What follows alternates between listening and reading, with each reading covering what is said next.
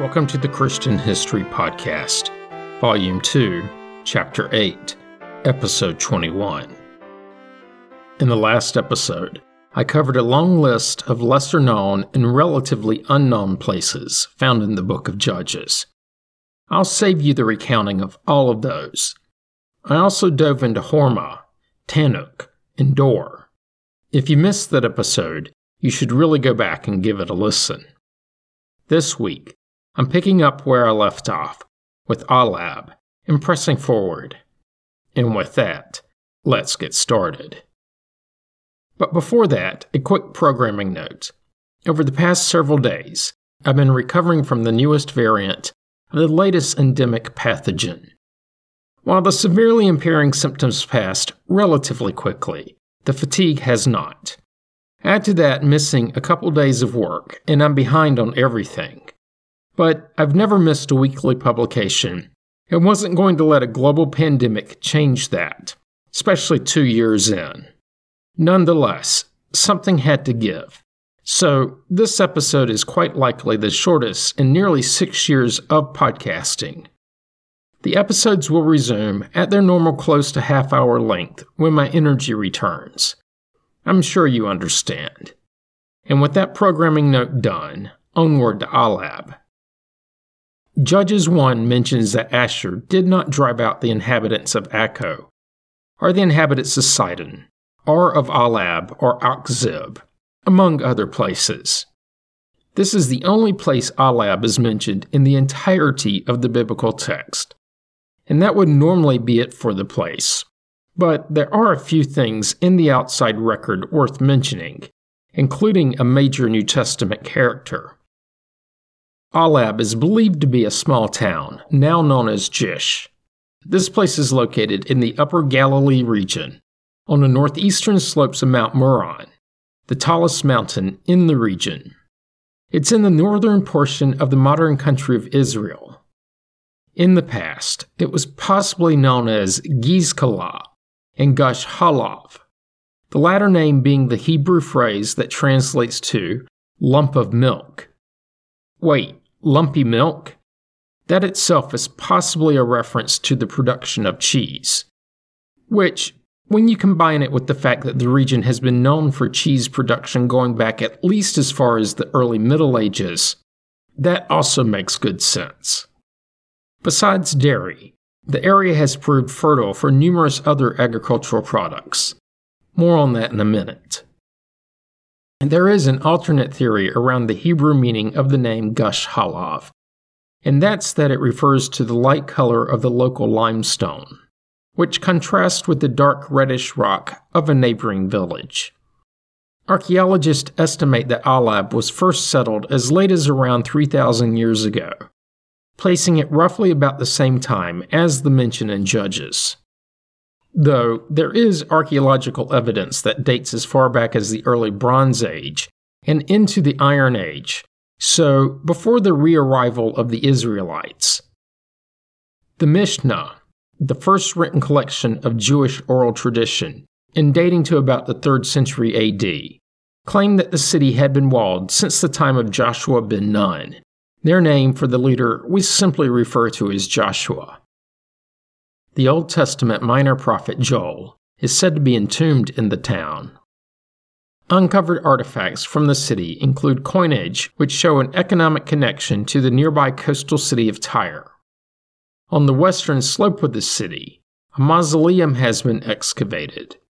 Inside were stone sarcophagi, similar to those seen at the large Jewish catacomb at the nearby Beit She'arim. The inner part of the mausoleum, contained 10 stone hewn burial niches, known in Hebrew as kokhim. Also inside the mausoleum were several skeletons, oil lamps, and a glass bottle dating to the 4th century AD. So, not as ancient as they could have been, but still old. Josephus, along with later Jewish sources, would note that the town was known for its fine olive oil, the Talmud would record the production of silk in the village. One of the more well known residents was Eleazar Simeon, a 2nd century AD Jewish scholar who's known for many things, including legendary strength. I may get to what else is known about him in the future, but that's a ways off, well after the New Testament period. Joseph of a 4th century Christian priest and historian, recorded that the Apostle Paul's parents lived in a place known as Gislis in Judea, which is thought by many to be the same place. Shortly after Paul, during the first Jewish revolt, so between 66 and 73 AD, the town would become among the last places in Galilee and Golan to fall to the Romans, possibly due to its formidable walls. Underneath the ancient remains of the city were found a network of secret caves and passageways, frequently located under private homes. These are thought to date to the revolt period and are remarkably similar to hideouts in the Judean lowlands used during the slightly later Bar Kokhba revolt. It was during this first revolt that the town was home to John of Giscala, a wealthy olive oil merchant who became a chief commander in the Jewish revolt in Galilee and later Jerusalem. Initially known as a moderate, John changed his stance when Roman General Titus arrived at the gates of the town, accompanied by 1,000 horsemen, and demanded the town's surrender. All of this culminated with the Romans destroying the revolting Jewish population and burning the temple. There is an ancient synagogue in the village that appears to have gone through several construction and destruction phases in its existence, including being destroyed by a 6th century AD earthquake. Christian artifacts from the Byzantine period also have been found at the site. The town would become known as Jish in the Middle Ages, a time when it was also described as being a large Jewish village though the use of the word large seems relative, as it was said to have had about 20 Jewish residents in 1172. During the Ottoman Empire, their tax records show 71 households and 20 bachelors. I think this is the first instance I've run across of that term being used in census counts. The same records show taxes paid for goats and beehives, Though curiously, most taxes were of a fixed sort and not variable based on agricultural production. In the 17th century, a Turkish traveler noted the village had grown to 100 houses, which included Druze residents. The Galilee earthquake of 1837 caused widespread destruction and over 200 deaths. A few weeks after the trembler, a large gash in the earth's crust was noted in the village, a scar that ran about 50 feet and a foot wide, so about 15 meters long and not quite half a meter wide. I could find no source on how deep this mark was. The damage from the quake wasn't limited to the village, as nearly every place in Galilee sustained substantial damage of one sort or another. But the site at Ahlab apparently made it more vulnerable, having been built atop fill with soft bedrock making it more susceptible to landslides, likely not limited to this particular earthquake. It's believed that this event left no standing houses in the town. It even destroyed the church and the city's walls. But that wasn't the end for the town. By the end of the 19th century, Jish was described as a well built village of good masonry, with about 600 Christian and 200 Muslim residents. In a few years, the population had grown to nearly 2,000, likely owing to agricultural resources. But that seems to be the peak, as the headcount dwindled during the British Mandate era, usually hovering in the neighborhood of 1,000. Israeli forces would capture the town from the Syrians during the 1948 Arab Israeli War. With the capture, Many of the Muslim residents fled to Lebanon, nature abhorring a vacuum and all. The backfill would come from Christians from a nearby town.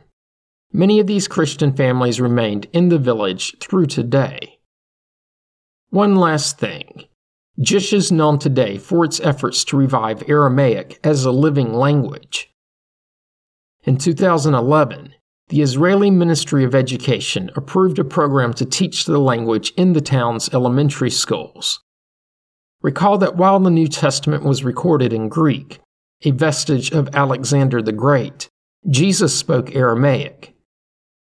And that's the town of Ahlab, aka Jish, which provides me with a good stopping point for this week's episode. Join me next week when I'll continue pushing through the book of Judges. You don't want to miss it.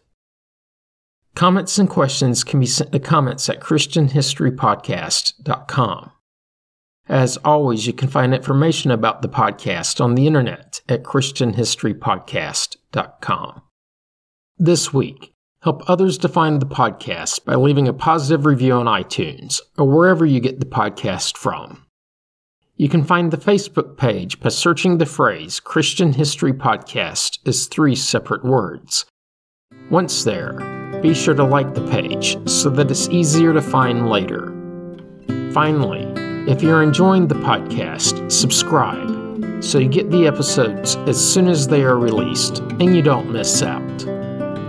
Thanks for listening and have a great week.